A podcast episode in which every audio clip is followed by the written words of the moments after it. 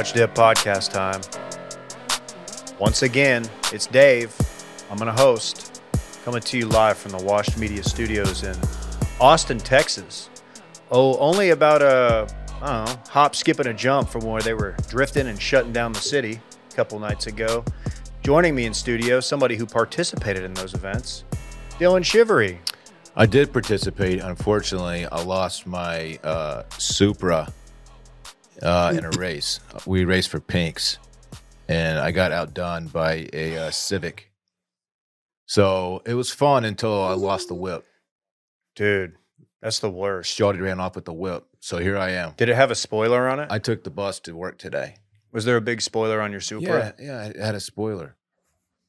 I got a spoiler for you. KJ's here. I'm just happy to know that you two are safe. You weren't one of the one or two human beings that were uh, arrested for reckless driving after that event. Uh, but you know, I'm glad you're with us. Is the lodge okay? Is the people cave uh, in good shape? No collateral damage here. No, even though we were just uh, but a two minute walk away. Yeah, it's very close to our office. Uh, but everyone knows not to mess with the people cave. It's just kind of like Good. It's kind of like uh, an unwritten rule of the streets. Like maybe you'll flip over a car, or you know, stomp on the hood of a police vehicle, or Throw an artillery shell at a at a officer of the law. But we are, uh, well, we're we're for the people here, and everyone knows that. So they just leave this place alone. Yeah. It's a sanctuary. As it's been maybe as it's been maybe a calendar year, oh, probably less than a calendar year since I've been at the People Cave. Do you still have 24 seven uh, security by way of uh, uh, a camper on property? No, but we did hire an armed guard. He works here twenty four seven. So don't try, don't try anything. we can't we can't post any videos of him. He's actually still active duty Navy SEAL. You come around here, you will get clapped. He's on SEAL Team 15. A lot of people don't know about that one, but it, I- you know, I probably shouldn't. You know, edit that out, Randy. I shouldn't have said anything. hmm Anyway, he's giving me the eye. He's very scary. He's got tats and a beard. He's very cool looking. Um, SEAL Team 15, the one with Andre in it. That's a joke for like four people who've seen like one 1990 movie. That wasn't that good. I got to say that Let's that's keep not it a joke for David. But, but since you went there, let go ahead and explain the joke, KJ, because that's always how you know it's a good joke. You know, imagine Free Willy was featuring a seal, and uh, there you have Andre. People forget that J Bun was in a dolphin's tail. Ah, it was a dolphin's tail. Yeah, a dolphin's tail. Ah, Spelled like T A L E though, like a story, not his actual tale. right. Yeah. Could go either way though. It's marginal at best. Right. Hey, what are we doing today? This is going to be a heavy, heavy golf pod. Not only do we have Riviera over the weekend, we're going to jump into full swing, or as I'm calling it, full swing We're, ta- we're talking ball golf. ball golf, as my neighbor uh, honestly called it. Calls it. He's a disc golfer. He feels the need to, you know, let people know which one he's talking about. Yeah, the one. you got a with the pretty good idea, dude. Yeah. Um, but first, KJ, you mentioned something a minute ago off off the air. Okay. Did you do some ice skating over the weekend? You know what? Your boy did get to a public park here in Madison in which there were, or there was like a, like there's a pond. I don't know what you call it. A rink, a pond rink, whatever, along with like a full blown sledding hill. I didn't do that this weekend, but last week I did full, like embarrass myself on some skates. Okay. It was not the representation of uh, somebody who grew up in Arlington, Texas, which features the Parks Mall and notably has a uh, ice rink in it. Uh, I was confident in my skill set. My two and a half year old outskated me. Embarrassing. Low center of gravity though. Like if you if you're somebody who skis as much as I do, you'll see that there's like little kids that are really really good. And it's not that they're like more talented or more athletic than me. It's not that at all. It's just that they're so tiny that the uh, center of gravity is low. And if they fall and eat it, doesn't really matter. They're only like two and a half feet off the ground. Whereas me, I'm flirting with five foot ten. I, I respect it, but uh, at the end of the day, you know, the pride uh, really, really had no no sense of uh, low center of gravity. But I don't even know why we're discussing this. I want to just skip to the meat of our episode, which is what are we going to do about the super teams that are forming around this league? Um, and by that, at this point, I, I'm sure you all are aware with Breanna Stewart's decision to sign with the Liberty, Candace Parker earlier in the offseason, you know, decided to go to the Aces. Like, we're all but guaranteed to have a Liberty and Aces final in the WNBA this summer. I, for one, am definitely here for it. Uh, I'm just really interested in what you know you guys think of like A'ja Wilson, Kelsey Plum, Chelsea Gray, Jackie Young, just to name a few Yeah. aces. But like, what Yeah. are you guys expecting this season? Do you think the Wings can challenge? Yeah, for sure. Um, you know, they still got to play the schedule, the games on the schedule. Um, you know, you never know. It, it's a players' league now, and only time will tell. Anyways, let's talk All Star Weekend if we want to start there. Do you want to do that? Let's, we can't talk All Star Weekend without talking about Post Malone. I mean, the guy just fucking killed it last night. Dylan, you're a big posty guy. What were your thoughts on that performance? Brought out 21. Go ahead. Uh, Posty's my man. You know that. A big Posty guy. I didn't see it. I didn't. I didn't catch that last night. All right. Did you guys catch any of the dunk contest? Because I think that was the highlight. Um, I don't know how much of the uh, actual All Star game festivities y'all watched. Uh, for me, it started and ended with the the dunk contest. Although I did catch a number of the uh, the pregame activities from yesterday. Mm-hmm. Um, let's do uh, the dunk contest real quick. Mac McClung. What were you, what were you guys? Uh, what was your knowledge of Mac McClung going into this deal? Uh, being a, a fan of a basketball team in the Big Twelve, I I'm, I was familiar with Mac McClung because he, he was the very annoying uh, Red Raider. Played for Texas Tech. Uh, that's not fair to say he's annoying. He was like he's obviously a decent basketball player, but he was like kind of guy makes a big shot and he just he's like down the court, you know, pumping up. He's just annoying. Is it because he's white? Yeah. Okay. No. Let me say this though. he was electric in the dunk contest. Those were sick. All right. And the fact that he the All fact right. that he's white, like it makes it like like we aren't supposed to be able to do that kind of stuff. So it's Who's like we holy exactly shit. though? White white white people. oh my god! it made it more exciting. He's like, oh my God, this guy's not supposed to jump like that, yet he is. It's fucking impressive. You don't think there's any Save white guys with athleticism? No, there there are. The Mac McClung being one of them. I mean, there's there's many white professional athletes. Right. But like that dude's six two. Okay. And he and he's like That's head- where like, we got to start. I He's think head at like the the rim. six two part. he's head at the rim. Like it's a shit's impressive. Um, it was funny because Am I gonna lead- get canceled this episode? well, you're trying. um, You just don't see that. there has been there have been white white guys who have put, who have been in the dunk contest before. I will say. No, I know. Um, for me, the most impressive thing wasn't his race. Um, it was actually that he did everything on one take. Each dunk, one try, one dunk. No misses? no misses. That's None. sick. you don't see that Which- ever. I feel like, and the fact that the the uh, degree of difficulty for each one uh, was he didn't have any like It was okay that's just I'm throwing up my B game right here just to like get a dunk down and move on. And they're Didn't happen. dunks that we hadn't seen before, as far as I know, which is a big part of these. You have to impress the crowd, but you got to do it in a way that no one's done it before. I've never seen those dunks before. KJ, you ever seen those dunks before? I have not. However, I don't follow Mac McClung's like social media game as closely. Um, but it, it did seem based on, you know, uh, Landry's information, our social media guy, huge Texas Tech basketball fan, like led led us to believe at least like Mac had been talking about some of the things that he was going to do. So maybe the fans of Mac McClung were more familiar like with what he might do or some of the tricks in his bag. I wasn't. I agree. The most jaw dropping part of it was A, that he's 6'2, and then B, that clear as day, he is absolutely the right guy uh, for this type of position. Like he was first on the court, I think, that night, like just preparing ahead of time, a student of the dunk contest. It was very clear he respected the performances of everyone else around him.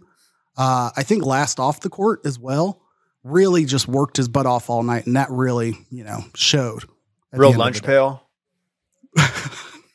Hard, brings his hard hat to work. It's like having a Just second left it all out on the on court. the field at all times. Yeah, just a real coach on the basketball court. Real general. Yeah, Um, he generals himself. He's Man, KJ, commander in wow. chief. Okay, KJ. I I do want to add though that as incredible as it was to see him doing it at six two, Jericho Sims, the Knicks player that was also performing, Former Texas Longhorn, guy. great. Yeah. Yeah. Like his, I don't know what his wingspan is, but it's got to be over seven feet. And he kind of went back to the well one too many times of like, I'm going to Vince Carter this, I'm going to dunk and put both arms in the bucket. Like everything he was doing was impressive. I think it was more, not more impressive, like equally impressive to be doing it at like damn near 6'10 because the only other, you know, only other white dunk contest winner I can think of is Brent Barry. And I think he's fairly tall too. I think he's like six eight, six nine hmm ish as well. Uh, so that length stands out. I don't think you see it as much aside from what Gordon or Zach LaVine, the times that they've won. Other than that, you kind of get more two guards, whatever the hell that means, six six ish guys with just a lot of spring. Um, so you know, I thought we got a good performance all around. Um, nailing the dunk on the first or second try is absolutely essential. it's it's huge for momentum in the show because once you see a guy like toss it up there and he tosses it in the wrong place and you look up and he's been doing it for 45 seconds and then the, the, the whole place the energy sucked out of there What- once they start missing What's the name of the uh the guard? Uh Nate something. He was in a dunk contest. Nate the Knicks. Robinson? Nate Robinson. That's when the dunk contest started to lose a lot of its shine when he was in it, because like you just described, he tried the same dunk like 15 times in a row, and finally, as time was running out, had to like switch to Plan B, and it was just like not a great dunk. he's a tiny lad He he's a, a also a notable short fella for an NBA player. That is also knocked out by five ten, five of the ten, Paul shorter than brothers, Mac McClung. Mm-hmm. right? uh, yes uh, Correct. embarrassingly so also uh, tried out as a punt returner or kick returner for uh, a couple nfl teams Yeah. It's That- very He, Um, he wrote the random note. playbook on on how not to compete in the dunk contest. That was a poor showing by him. yeah i think uh, but i follow enough texas like tech people Sorry. who uh who could tell you know that led me to believe like this was going to be uh Mac McClung's show. Like they've been taught. I've seen that. You know, I followed him in the Big Twelve last year. He only played one year at Tech, right? Transferred in from Georgetown, but he was Mhm. good. He was obviously freaky athletic then. I, I knew about Mac McClung before he was uh, in college because he was like mixtape kind of guy. Like he's like this this dude can absolutely like jump out of the gym, and he was just dunking on other small white guys in whichever league or high school he was. Anyway, shit was impressive. He's been on, he's been on the scene for a while. Dude can get up. Yeah. His uh, tiny desk performance with Thundercat is probably one of the all time greats too. That's So just just him. That's somebody else. That's uh the late, the great Mac Miller. Of course, is the is the reference here. Unbelievable. A joke for five people. Maybe, yeah, probably more. There's a lot of eh, well, the ones who don't get it, that's on them. How about that? real ones. Um, know. Hey, what was your favorite yam, KJ? Did you have a favorite yam? I think that Mac, I'm going to do it all night now. Mac McClung um, highlighted that you cannot rely on the tossed alley oop from another player. It's there's just too much risk of your dunk not hitting for no fault of your own. Like so much has to go right there, and it's just uh, like I don't want to see more of those. Um, Kenyon Martin. player from uh, Kenyon Martin was out there with his son. I do not appreciate him going by KJ Martin, but also Kenyon Martin Jr. Like they need to straighten that out, and it needs to not be KJ. Is he Um, Dallas Carter, Lincoln? He's South Oak Cliff. He's he's a DISD South Dallas guy.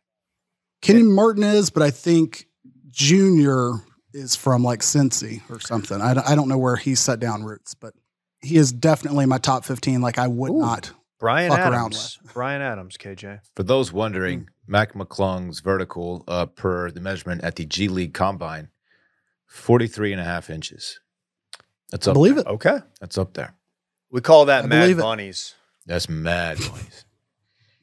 D- Um, Dave might surpass that. He's got a combine coming up. We'll see what he, how he competes. Mm. A little sore today. Might have been running some sprints yesterday. Uh, I'd like to propose this. While I am not for bringing robots into, you know, restaurants and several jobs around the United States, I am pro introduce a robot to do the alley oops. Like one that will accurately place the ball where it needs to be every Okay. single time. Like it would be kind of cool to see that bit. It's like but at the, the, same point, like like the golf club manufacturers have like the the robot that hits Yeah. like the club the perfect distance every time. Okay. Exactly. Like I want to see the ball, you know, be arced from half court, whatever, bounce to that exact point, but it's on the player still to catch it at the right time and finish the dunk.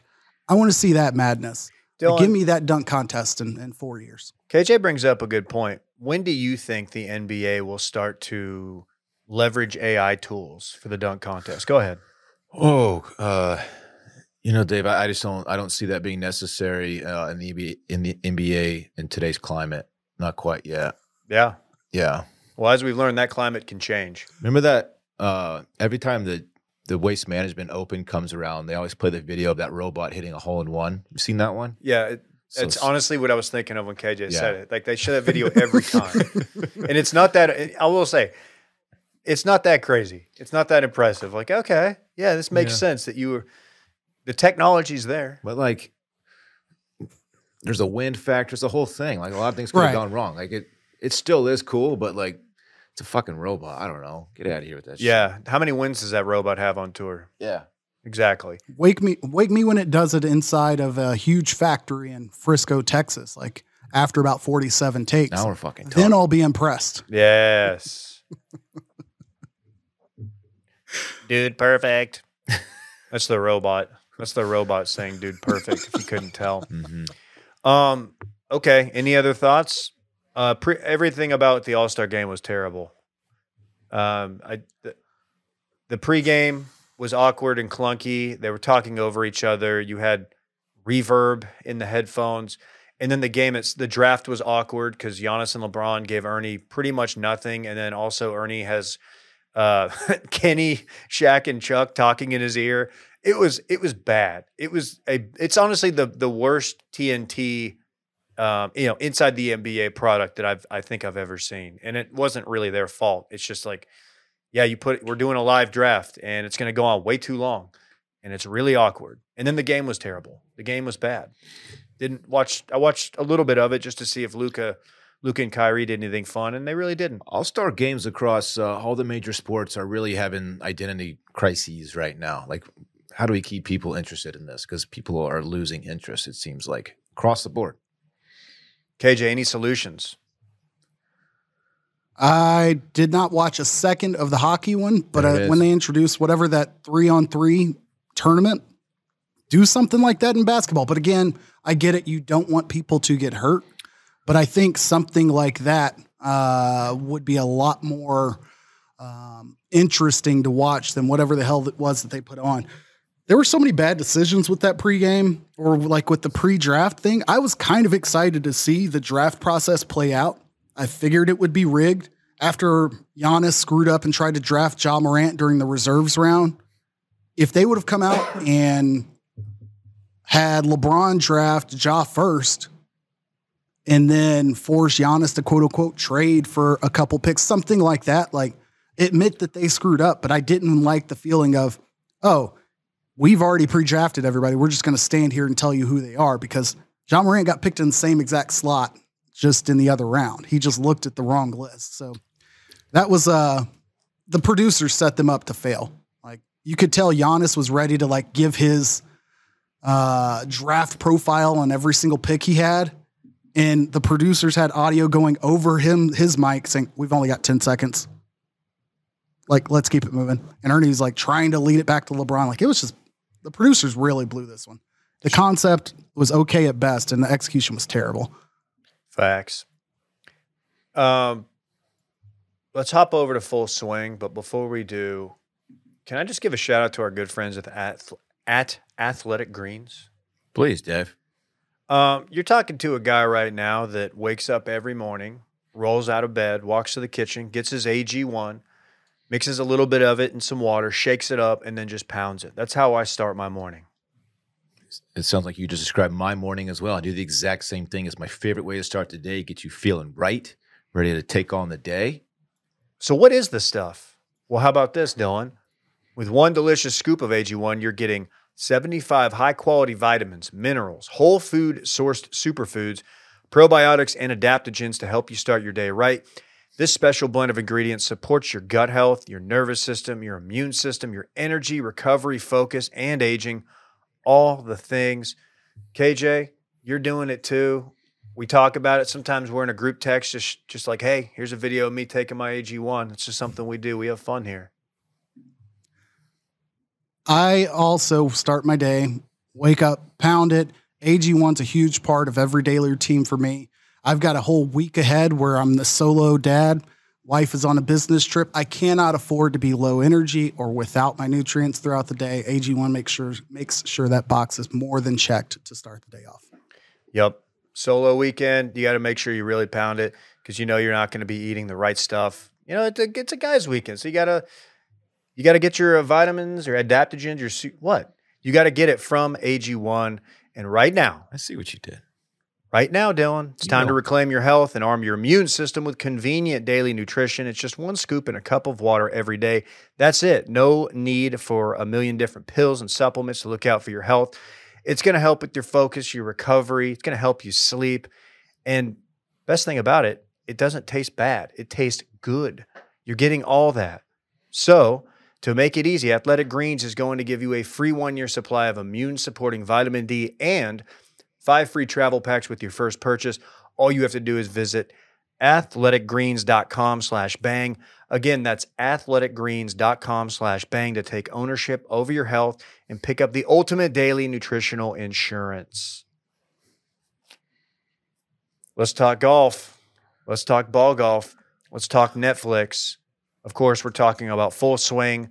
The immersive documentary series follows a diverse group of professional golfers on and off the course during a relentless season of competition. Their words, not mine.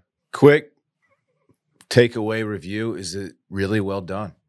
And I also really enjoyed that they're not just focusing on like top 10 type players, but a guy like Joel Dahmen, who I don't know, struggles to make the US Open, has to qualify, and they take us along that ride. That's fucking cool.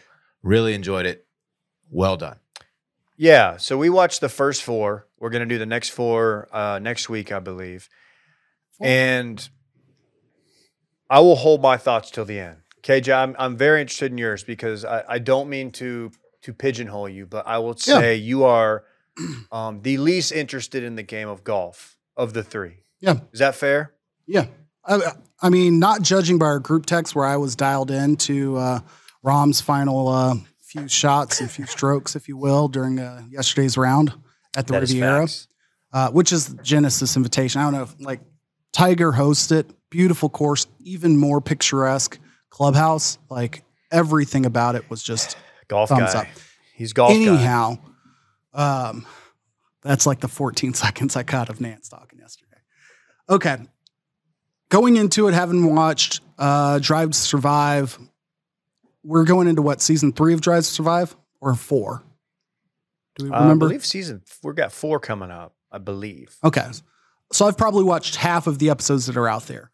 But not knowing anything about F1 when it started, I can honestly say by the end of that experience, I felt reasonably informed about the sport and like generally could say, you know what, if I had the time, if I like wasn't so deep into the world of football and its offseason, all that, like I could make space for it in my sports life and I can enjoy it. That's what that series did for me going into full swing, I tried to readapt that like mentality because for golf, like I can't say that everything is an it's never an appointment viewing uh, occasion for me. The majors, obviously, I'll watch. I do a lot more preparation and, and reading into it and watching it because of the show than I do casually. And this is a long winded way to get around to full swing because through the first three and a half, four episodes for me, there were some things I thought they did really, really well. And through like two and a half episodes, there were things where I was like, I really, really, really, really not hated that they did certain things this way, but like it made me feel like they were talking to me like I was a two year old and approaching the narrative the narrative of the show in like a really half-assed way when like all of the content was tremendous and some of the other things that they were doing i was like this is wasting this is a waste. Are you kind of talking about when uh, um, Amanda Balionis was kind of explaining the the simple parts of golf, like what a par is, for example, Or I the mean- cut. or the cut? You've got to understand, these guys play their butts off for two days. It's a field of, let's say, 150 guys. And who doesn't make the cut on Friday night? You're not playing that weekend. But- you don't get paid. You go home. there, That was said three episodes in a row, like by three different people. if you're borrowing the script of Drive to Survive and you're assuming that you have a lot of viewers who maybe don't know about the game and maybe are trying to get to know the game because that's that's why that's why Americans picked up on F1 racing Yeah. so much is because of that show. Like I didn't know much about F1 racing at all. Golf obviously is a is a game that m- more people know about globally. Um but I can understand why they would take the approach of all right, some people may not know the the very basic rules of golf. So let's and and to be fair, they spent all of uh I don't know, a minute total explaining Yeah. that kind of stuff. Like it was a, a very brief little thing. So it didn't bother me It- at all. It was, but then it came like they did it in two or three other episodes. And it made me feel like they probably prompted the interviewee, the person that they were interviewing, to like give that answer. And then they, during the editing phase, made the decision to like reset that two times in. And I'm like, okay, this is a little bit clunky. Like somebody should have said, yep, we checked that box in the first one. We don't need it in episode two and three. But either either way, that's not that didn't ruin it for me. The things that stood out to me is, um, her um, her name is going to escape me. What is Brooks's wife? Jena. Jena Sims.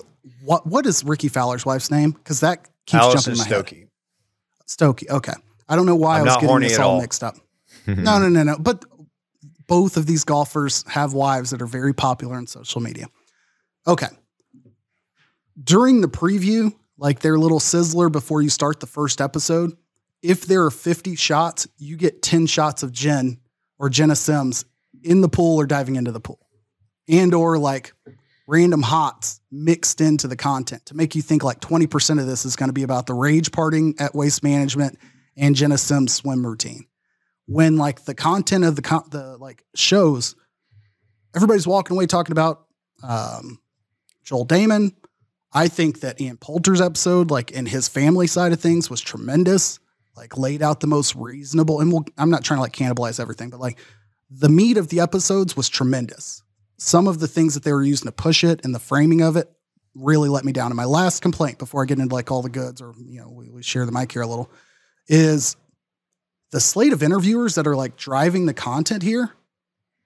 Like we have what David Foley, Tiger's former coach, Sean Foley. or one John Foley, one of his former coaches, and then we have three or four golf writers, and I don't remember that much outside like noise for Drive to Survive. We get a lot of the team managers or team own like whatever they're called, general managers, and we get a lot of the drivers here.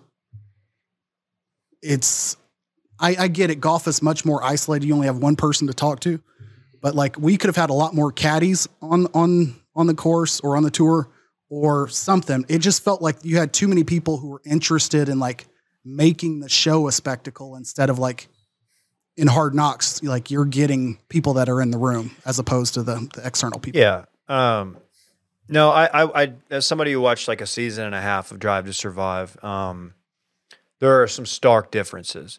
I think overall, Drive to Survive is a much better product. And that's not necessarily to say Full Swing isn't good, but through four episodes, it's fine. Um, I'm obviously gonna. I would watch it even if we weren't doing it for the show. Agreed. But you know, I I thought it was a weird move to lead with the JT and Spieth episode. I think I'm assuming they did it because those are like two you're you know the faces of the tour and i know the people who made this worked with the tour um, significantly in putting this together and getting the access so maybe I don't know. Maybe that was calculated. I thought that was by far the weakest episode of the four we watched. Um, turns out, Spieth uh, is just not that interesting, and No. neither is Justin Thomas. And I, and that's actually that's not fair. They made him look not interesting, even though I think JT is. And the most interesting that thing he did was go to CVS in Tulsa and get some allergy meds, get an, a Get his car pump. declined. Yeah. uh, an interesting. Uh, th- so episode one, Spieth is in the car and he looks back and talks to his agent. Her name is Laura Moses. I was like, holy shit! I actually know her really well. I went to high school with her. She's a year after me. Dated a good friend of mine, Michael, for a long time. I Had no idea that's what she Oh, did for Michael. a living. Had no idea. What? Yeah. Do you have her number?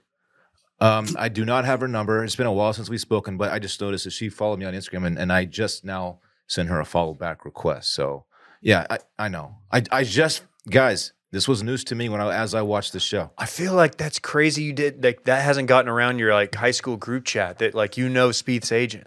But I guess I didn't know who Spieth's agent was. So Yeah. I I I, told, I was talking to Brit- Brittany also. My wife is also from Austin. I was like, oh my gosh, this girl, and she was like, Laura, yeah, I know her really well. I was like, where have I been the past like fifteen years? yeah, do you know what I do for a living? Oh, God. this is useful Apparently, intel. Dylan doesn't like Ugh, that. That ridiculous. also shows like Dylan's been in not in the game so long. It's not what I want to say, but like Yes. when you're at the point where you're getting you know Instagram requests and you're just like, all right, whatever. You're not even paying attention to them, and they, none of them stand out. I feel like if randomly somebody who was somebody's agent followed me, I'd be like, I screenshot that the that Dan Goodwin from Fox Four News followed me today for some reason at 7 a.m. just because I thought it was funny. That's a big get for I've, you. I- That's huge. You're a It's local a big news get. guru. Watch the clout follow Um, you now. what do y'all think about the uh, definitely not forced, definitely not staged? Uh, Jordan Spieth standing in front of the back of his car with the AT and T bag logo behind him, calling about his best man speech. It's the next thing no on my content. list. The next thing on my list. I mean, talk about not selling. I mean, like it was so forced. I didn't even notice the uh, the brand activation that was going down in it. I, but that doesn't shock me for for somebody who really likes Jordan Spieth, but has been very critical of his content game, which is all sponsor based. Uh, this makes all the sense in the world. That was bad. Just a bad episode. Um, would have liked to have seen something. Jordan and, and his caddy, uh, Michael Greller, have a very like well known, unique relationship. Like on Mhm. the course, talk a lot. Jordan will, you know, back talk him from time to time, and it's it's very interesting. Could have used way more of that. Um, instead, we got you know, I don't know PJ content, which you know I love. Playing some cards, uh, having some pops. That's cool, but like I don't know. And I think the most compelling from that first episode, the the stuff with Justin Thomas's dad, his coach, you know, and hmm PGA uh, professional Mike Thomas, that was cool. That was tremendous. And and you know what? I owe I have to take my words back in one spot because their discussion about Hammer Game or about, you know, during their prep round uh in Tulsa, like in the past, y'all will talk about Wolf and it goes completely over my head, makes no sense, doesn't apply. And then they like throw out Hammer Game, okay, whatever. And they caption like what they mean by that. You know, they throw up on the board, okay, hundred dollar birdie, they'll double. Like that was probably very basic and not needed for y'all, but for an idiot like me who, you know, Yeah. in general knows a little bit, that was tremendous. I, I appreciated that level of an elementary explanation. Uh, what was episode? oh, I'm sorry, go ahead. Oh, I was just going to talk about the Poulter episode real quick. Yes. Can you Yes, talk about your hammer game first? Uh, yeah, sure. Um, if I feel like I'm I'm doing well on a hole and my opponent is maybe perhaps struggling, I'll hammer his ass. Did Spieth hammer as the putt was like two feet from the hole? Yeah, I don't think you can hammer mid That's- shot, right? I, I'm wondering if that was some weird audio editing because we've always played it where like you can't do that because Yeah. well mainly because we don't want to lose money. if someone $10. hammers you, you can you have a choice of conceding the hole or accepting the hammer, which doubles the bet, basically.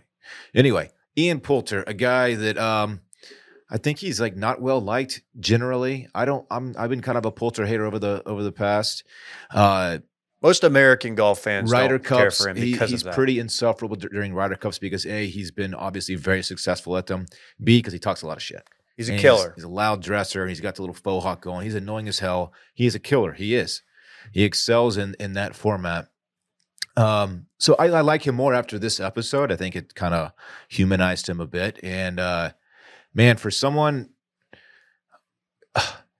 interesting his his thoughts on like how he approaches the game as like his job. Like like I'm in this to make money, which is obviously why he chose to go the LIV route, but uh lives very lavishly, obviously. 30 million in career earnings. Of course, he got endorsement money on top of that. Uh his house in UK was sick. Uh, flying Pry over there with his family. It's it was interesting, and, and that shot of him in his closet with like a million different polos to choose from, and of course that drawer full of his loud pants that he was sorting through. I don't know. I, I kind of enjoyed that one, even though I don't really like him that much. It was interesting. I appreciated that he was self aware and Yeah. not knowing really anything beyond just the name. I Probably have seen him in passing. You know, I, I've I've admitted in the past, like not like I'm not big Ryder Cup guy, but I couldn't tell you anything about Ian Poulter's history in the Ryder Cup at all prior to this episode. He acknowledged that American fans might not like him. He acknowledged that like he eggs on the crowd, and I thought they set up that history in a small little capsule very very well.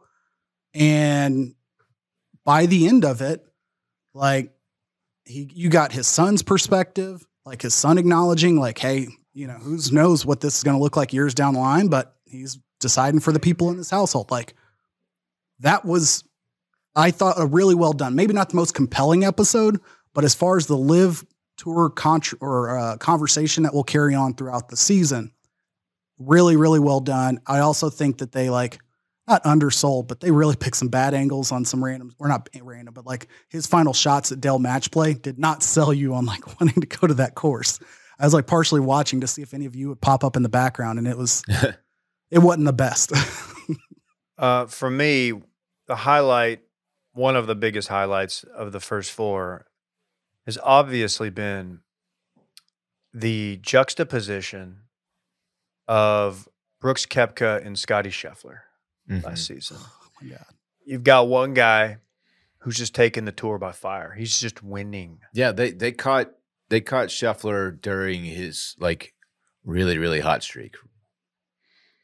And Best Brooks, four months of his career of his life. Period. Like he's not that old, but like the timing of them catching this this year for golf, but also like those months for Scotty Scheffler, like how tremendous is it if you're that guy that they caught you when you're at the absolute peak of your entire life?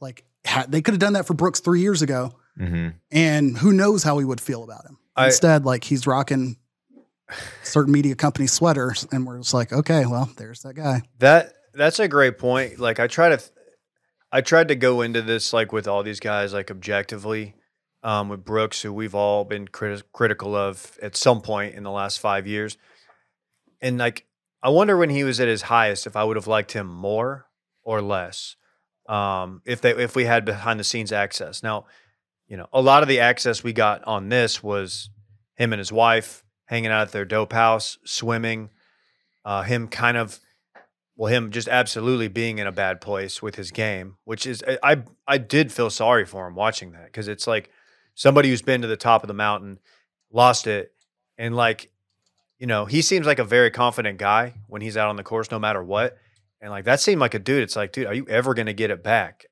And I'm sure a lot of that played into why he's now uh, he took that Saudi bag, and he is no longer on the tour. Um, I will. I will outright say, I don't know what it would have done for me if I watched this between seventeen and nineteen, but it definitely made me like him more for two reasons. Like I appreciated the. I think Jena Sims, albeit very like vain, but I think she was being very genuine and like trying to express she's a very optimistic person that she doesn't really know how to manage when he is so down or in this bad spot and, and you know they didn't it's not like she's you know a therapist or had all the time in the world to like unwrap how she wanted to present it but like i thought she was being genuine and like hey it's going to be okay but like there that's not a fair discussion to have. If you or not discuss fair but like there's no easy way to have that discussion i think couples have that kind of talk all the time She's very and then lastly, yeah, very much so. Lastly, for him, the amount that he seemed to like it may have been one of those where like uh with Jordan Spieth when he did the commercial, he was like, "Hey, I don't know anything about acting. You tell me how to do this, and I will follow my I'll follow the instructions to the best of my ability." I wonder how much of that was in, involved with Brooks because he set up the conversation with his mom of like, "Hey, this is a big deal, and this is this." Scotty Scheffler didn't have anything in his mind, and like that was all playing into the producer's like goal of offsetting the two of them at that time. I don't think he or his mom brought up Scotty specifically in that moment in that discussion. Like you could see Jena Sims was already mic'd up, his mom was already mic'd up. Like it wasn't, hey, we're just gonna follow you around, you live your day. Like they sat down to have that discussion. And so there were a lot of things that were staged, but at the same time, the guy was being very vulnerable, very vocal about, hey, I'm just in my head too much. And like acknowledging it. Yeah. I thought that was like really good content. On that you don't note- see that from people like that.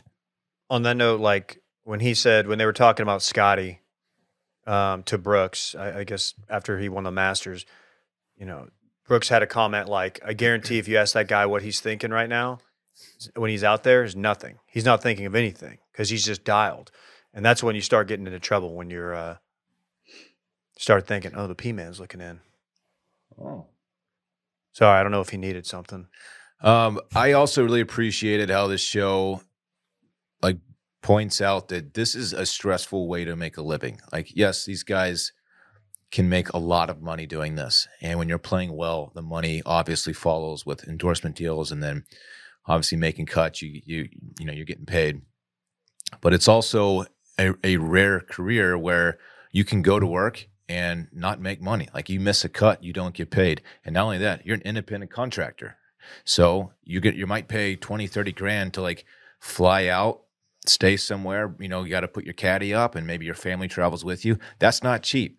And so if you're not actually playing well, your earnings take a hit big time. And um, to be like, you know, a wife of one of these guys who might be struggling, like that whole thing, it, it's interesting to see that that part of it. Even like, you know, Brooks, who's obviously set financially speaking, but he's like, I've been to the mountaintop and now I'm like struggling to, you know, make cuts and it's frustrating. And that part of it was kind of, and, and Drive to Survive kind of did the same thing about, you know, these, these teams that are not doing well. Like a lot of financial, financial stress comes along with that. And of course, these drivers, they get demoted. So it- it's, it's cool. It's cool to see. I mean, that, it's, that's stressful, man. Yeah, I think two things with Brooks. Um, yeah, as much as I wanted to, like, I, I did feel bad for him. I was like, man, I kind of, I kind of feel bad. Like, I like him a little bit more. And then you, he hits you with the uh, when he's at 16 um, at the waste management. He's he makes that little comment like almost feels like a real sport. Like when he's in his, you know, his post post round press conference. He has these little digs at the game of golf that they bother me maybe more than they should. It's like it's like he is so insecure about being a good golfer. Like you saw when he was playing in the pro am with Adam Thielen, where he's, you know, really gassing up how good of a baseball player he was. He's Yeah. like, man, I wish I would have stuck with baseball. It's like, dude, just F off, man. It- that's, I don't know why it bothers me so much. Maybe it's because I'm a guy who would love to just break uh, 80 on a consistent basis. But like, it's like, dude, show a little bit of pride in what you do. Yeah. that that stood out to me as well because he also tried to point out the whole um I you know, I wasn't as good as these other guys and I went and I outworked them. I don't think I don't know how accurate that is, you know, but I do know that you know, he had to go play the European tour, you know, he was on the Corn Ferry tour for a little while. Like his journey was not as linear as the guys in the first episodes. No. But later, like you said, he then like always is like, how are you both working your butt off at this and acknowledging how difficult it is? But then you try to play this role of like, I don't even, I shouldn't even think of this game. You know, like, Yeah, I, I, I have this on here. I was curious if y'all got the vibe. I don't know what his relationship with with uh, other guys is, but like when they were doing that um, intro and kind of showing, and he said, "I'm not a Jordan Spieth. I'm not a Justin Thomas. One of these guys that was like a, a, a heralded amateur player. You know, is coming up through the JPGA ranks or something." Uh, does he resent them? Like, and how much? You know what I mean? Because it's like, it's weird, man. It's almost like I don't know what Brooks like grew up with as far as like you know family money or playing country clubs, but like Justin Thomas, his dad is a PGA professional. Like he's probably had been working on his golf swing since he was three. And and Jordan Spieth, you know, he went to uh, Dallas Jesuit and played. They remembers it. I think Brookhaven and Dallas, right? So they they're both country club kids. And I'm wondering if how much Brooks really does not like these guys. Do you think it's because like Spieth was at school like with Manuel and Sam Acho? Like, do you think that plays into it all? I don't No. even think he went to Jesuit. I think he went to like Episcopal. I'm just trying to stretch, take shots here. Wow, Um, that is the biggest reach to take a shot at an Acho brother. I, I think I he guess really, I probably I'd, I'd be better off saying like at Texas at the same time than I would be in high school. That's what I thought you were Going. I think he thinks of himself as like a real outlier, like an outcast in the game. One thing that I, I want to see from this show is I think they do a good job of pointing out, like they didn't even highlight that Zalatoris was like there in the house with Scotty Scheffler. I think they kind of did briefly, but like that should have been emphasized. Like you've got four golfers in the DFW area and they're very tight knit. Brooks, on the other hand, lives in Jupiter. I wouldn't mind an overview map of like South Florida of being like, yeah, Brooks is kind of a loner, but he's also two doors down from Tiger, who's two door down from, you know, JT. Jason Day or whatever. Like, yeah. like, I want to know how big of a network there is there physically, even if he's not like personally tight with them. That's that's a great point. I wanted more of that. Like the I think and we've got four more episodes and maybe they'll they'll have something like this. But that is interesting how like, you know, when these guys rent houses, there's a bunch of them are staying together and they may have some family, they may not. And I bet I guess a guy like Zalatoris um, through four episodes hasn't really been in it outside of his uh, losing the playoff to JT. Um, but it's like, man, if you're if you're a if you're a player and like they're not going to ask that much from you uh, to be in this, why would why wouldn't you agree to do something? Like maybe their stuff got left uh, on the cutting room floor, but it's like, dude, this this seems like a really easy way, and through they're not going to make you look bad. And I'm sure they've got plenty of stuff that could make people look bad, but they haven't put it in. So I don't know. That was disappointing to me because I, I did want to see more of that. I don't. I like to know who's who's uh, behind the scenes actually friends. That's like the we were talking about the All Star game earlier. I was only watching to see if how Luka and Kyrie interacted and who Luka's interacting with from the other teams, and I Mhm. think that's cool. And they haven't really showed much of that. Like we not a, not a news breaker that JT and Jordan are really good friends. like we've been known when that. they like established like they've known each other since teenagers. Like I think it's cool to note, but like you said, what are the other? I guess throwing Rickie Fowler in there to say like he is the like his relationship with them. I guess I didn't I didn't know as well. Like I knew he was friends with a lot of people on the on tour. Um, who was the guy? And maybe it was during a preview. They really butchered presenting the what do they call it the the social media bonus from PGA. Like they started talking Yep. about it.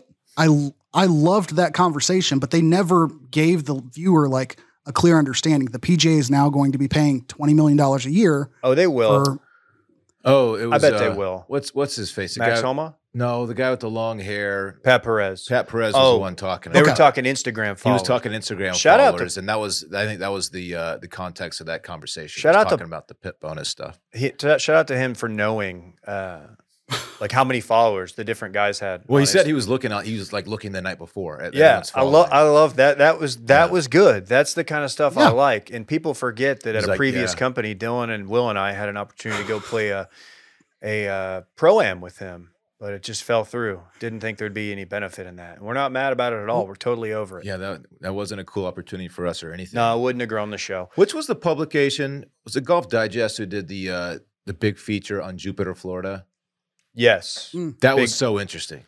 Yeah. and how it's like it's a community like KJ you kind of mentioned it where like so many Mm-hmm. of these guys live and they play golf together all the time then you'll you'll see them at you know catching dinner at you know at the club and it's like it just it's badass Boys I w- just mobbing it out. to- would like to see more of that yeah I'll have to go look that up because I It's do really wonder like what other infrastructure then pops up. Like, do you then have like a Titleist physical location there, you know, and their uh like whatever, all of the equipment guys, like Do you get caddies who flock there? I want to know like what else follows because obviously the weather establishes it, the taxes as well. I'm sure, um, but like, and then what else grows from there? Uh, real quick on the Pat Perez conversation, was it Ian Poulter he was talking to? Because somebody acted like, oh, I have no idea how many followers." I followers. think it was DJ and Poulter. I think Poulter was there. Okay. Poulter, uh, notable big Twitter follower guy. So he was talking, he, and he later like references following too when talking about going. and to then LIV. they bring up Rickie, and they're like, but he never posts, and everybody was aware that Rickie Fowler never posted. oh yeah. No, I was I like, wait, wait, wait a minute. Somebody a second ago said they had no idea how many followers, but everybody then knew the context of like, I've been following Rickie for months and I never see anything. Same with Jordan. Only post sponsored and I was hoping we would get a Jordan throw in there too, because I figured that would have been our best validation. yeah. Uh, final episode that we watched, yes. the Joel Dahmen episode called Imposter Syndrome. I think I don't know if this was the best. If it wasn't the best, it was the second best of the four, but it was the most compelling because it was something we have not seen at all. Like we kind of got Brooks playing bad, but like Brooks is was is at such a higher level than Joel Dahmen, like a guy who Mhm. struggles to to maintain his tour card. And I thought the the US Open qualifier stuff was probably maybe the best bit that Awesome. they did. I That was fucking loved it. I I because I I knew that, but I hadn't thought about. it. I was like, oh damn, I forgot that he had to go qualify, and a lot of those guys do. Yeah. Yeah. To uh he had to shoot a what a, a, a, um, uh 500 on the on the second 18 or whatever it was and he Yeah. went in the clubhouse and of course he was taking a break and had a couple white claws and they're like is this even against the, is this against the rules we're not sure we're going to do it anyway and that it was very entertaining and very like you said it was compelling and it made me like absolutely pull for the guy i mean I, i've known about him for a while but i don't really like follow him closely or I, i'm pretty indifferent about him this made me like actually want to pull for the guy Yeah, he's big in the no laying up universe. Like, and he, you know, he just seems like a fun guy. I think he did the. He was one of the guys who did the Butler pitch and putt thing. Yeah. and you could tell then that he was like a cool guy who gets after a little bit. Um, I do relate, man, to somebody who just go when he gets on the golf course has just the worst attitude ever. Um, it was really funny again with the juxtaposition between him talking about himself versus Max, Max Homa, his friend, like talking about him, like, dude, you have all the game in the world. It's just a matter of like confidence. yeah And his caddy too, dude. The, his his relationship with his caddy was really cool. Yeah. See, that's what I kind of wanted more from Greller and Spieth. But I mean, we got it with uh, Dahmen and his caddy, and that was a cool story. KJ, thoughts? I think any anybody that we get a focus on, I need their caddy to have some part of the conversation, even if it's just while on course. Like we got, well, we got more than that with, um, uh, not DJ. Why am I? Why am I completely Brooks. blank? JT JT. um, with his caddy the day of. But like, I think that's a necessary component. If we're going to hear from a driver and drive for five, not to bring it back to that or whatever, um, we hear from the manager. Like, I think that duo is important. Or I guess we would hear from driver A and driver B uh, in that show. I think having the caddy, even if it's a nothing conversation, I think that's a good uh, addition. Would you have rather seen this episode or Anthony Kim?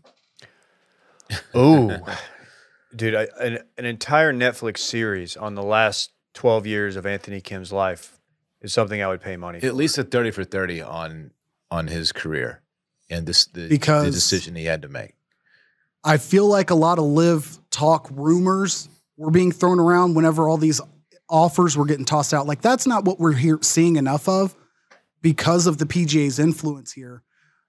There's this whole back like missing dialogue. Like we're talking about LIV, we're talking about LIV. We know there's going to be episodes on it coming, but the timeline that they're following are the tournaments. And if we t- remember our conversations last year, like you were getting rumors of four or five guys being offered.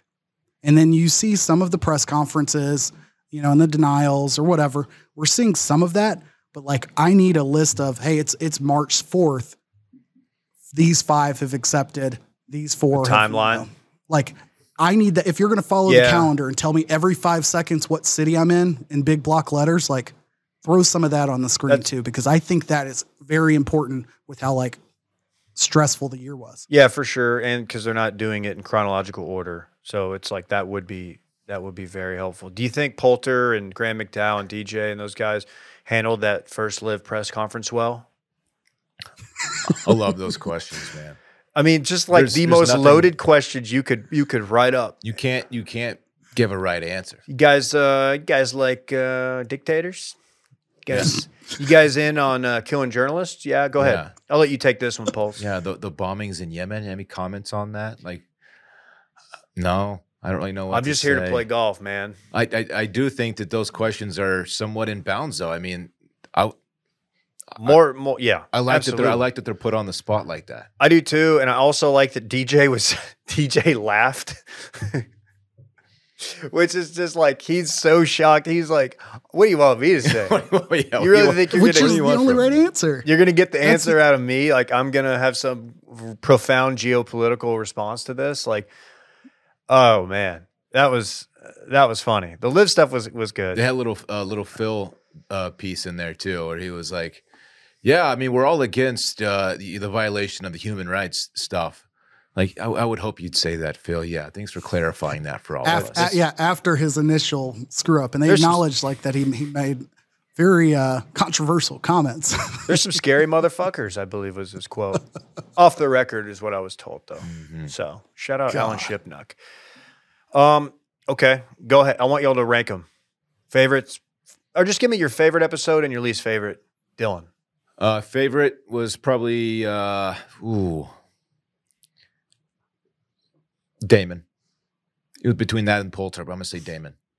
Least favorite. if you JT Spieth. They've been overexposed like for years already. Like we, we, we know about them, you know? yes. I wonder if how much of that's because we're in Texas, but I will say, uh, if you remove the walk from uh, getting Froyo and then throwing random street signs in uh, for Scotty Scheffler and his wife, if you remove that, I might put the Brooks episode atop my list uh, because I thought it changed my perspective of a player, unlike any of the others. Uh, and I didn't see all of the Dahmen episodes, so I've got to add that caveat. And then lowest ranked, everything outside of the conversations between uh, JT and his dad in that first episode. I just was I was happy that it existed. It should not have been their pilot app. Agree. Uh, unanimous that that was the worst. I'm gonna go with the. I think I'm gonna go with the Joel Dahmen. Now I've talked myself into it. It's between that and Brooks, but it's you know what though. It's I like that the coming out of the gate the bar was very low and they had two relatively uninteresting people, and then the more it went on. Brooks very interesting. Scotty, eh, a little bit, uh, and then Poulter the family stuff very interesting, and Joel Damon like the most um, just the psyche of that dude. So that's fun. We're gonna watch the next four and do the rest. Finish it out next week. Looking forward to it. Yeah. And on that note, Is it time? it's time to party. It's the time in this podcast where we will party and talk sports at the intersection of party and sports. Boys, uh, did you see the new college football rule proposals? I did. Does this, does any of this move the needle? And if you're if you haven't seen it, I- prohi- prohibiting consecutive timeouts, i.e., icing kicks, no on time down at the end of first quarter and third quarter. Clock runs after a first down except inside of two minutes and a half. And last, clocks run on incompletions once the ball is spotted. I don't like the idea of trying to speed up college football games, which two of these are directly for that reason. Because they can't get here soon enough, or what? Because it's the it's the greatest spectacle in sports, in my opinion. KJ, what need- say you? I, I don't need quicker games. Four and a half hour, five hour games sometimes is a little bit much. What are you talking about? They're never Um, four and a half, five hours. Have to go to twelve overtimes. I bet we can find some Big 12 games between like Texas Tech and Baylor that would probably creep on like 420 and it was like 41 to 28 or something stupid. Uh, I think avoiding that at all costs is good, but again, I agree. I'm not out like it's not my top priority to cut that back by 30 minutes. I think the national championship, which was like shockingly three and a half hours because it was such a beatdown, um, like I I enjoyed that experience a lot less, and I think I leave the NFL experience when it's like a tight 315 a lot less enthused than I am when it's like 3:30 to 4 hours. But I also don't care for like coming up with every single way to like fix the length of the game all at once. Like get rid of the back-to-back timeouts when you're icing a kick. Nobody needs that. Everything else, like leave it alone. No untimed down at end of quarters one and three. What is that even talking about? Uh, you have a defensive penalty at the end of the first quarter, and instead of them just going into the second quarter and starting the clock in the next play or whatever, you would have a play start at Oh. one first quarter, zero seconds on the clock, like you would at the end of the game or at the end of the half. Oh. That I don't care about as much. Like I don't think that's going to have a big impact if you call it the beginning of the second quarter versus an untimed down. It just adds one play. or two. Clock runs on incompletions once ball is spotted. I don't like that. Does that eliminate spiking? Uh, great, Great, question. great question. That's whatever. We'll see about that. I don't know. I, it ultimately boils down to when does any of this lead to less commercials? The answer is usually no in things like this.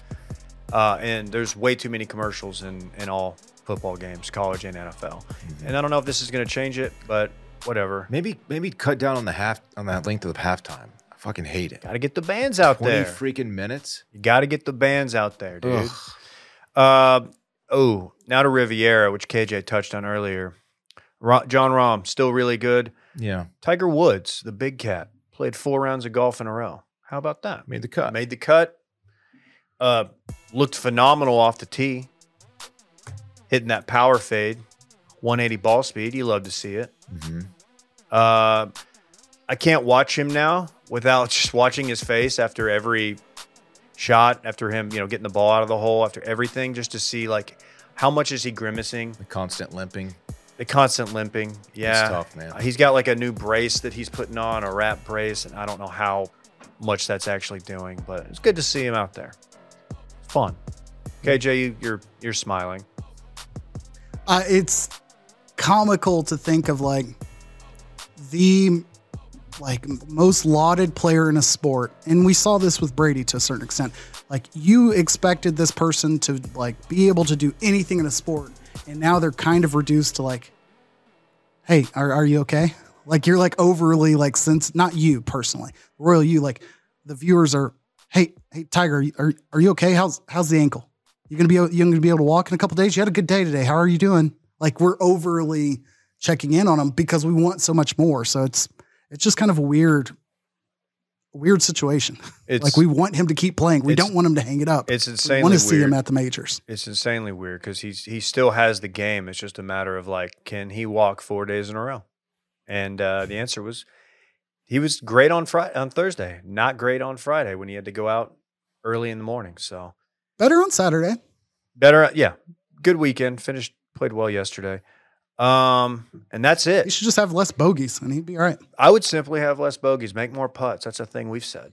Dylan, why don't you run it back for us? Yeah, we got a short one this week. Run it back, of course, the segment during which we talk about what we already talked about. Come around the people cave, you will get clapped. We don't actually have a, an armed guard. I should Don't tell I just people feel like I should clarify that. Don't tell people. Dave's neighbor calls it ball golf unironically. Mac McClung, real lunch pail guy who was first on the court and the last one to leave. And finally, buy stock in KJ's clout, as he was recently followed by a local news reporter. That's really good. A local news reporter in your current community or your previous one? previous one and he's like on the c team of that Let's go. He's like the he's a Saturday afternoon anchor. that concludes run it back. Good stuff. bad. yeah. All right, we'll be back next Monday with the next four in full swing, plus much, much more. Until then, we will see you. Bye bye. Bye. I want my chips with the dip. That's all I know. I don't want my chips plain. I want my chips with the dip. So bring them dips.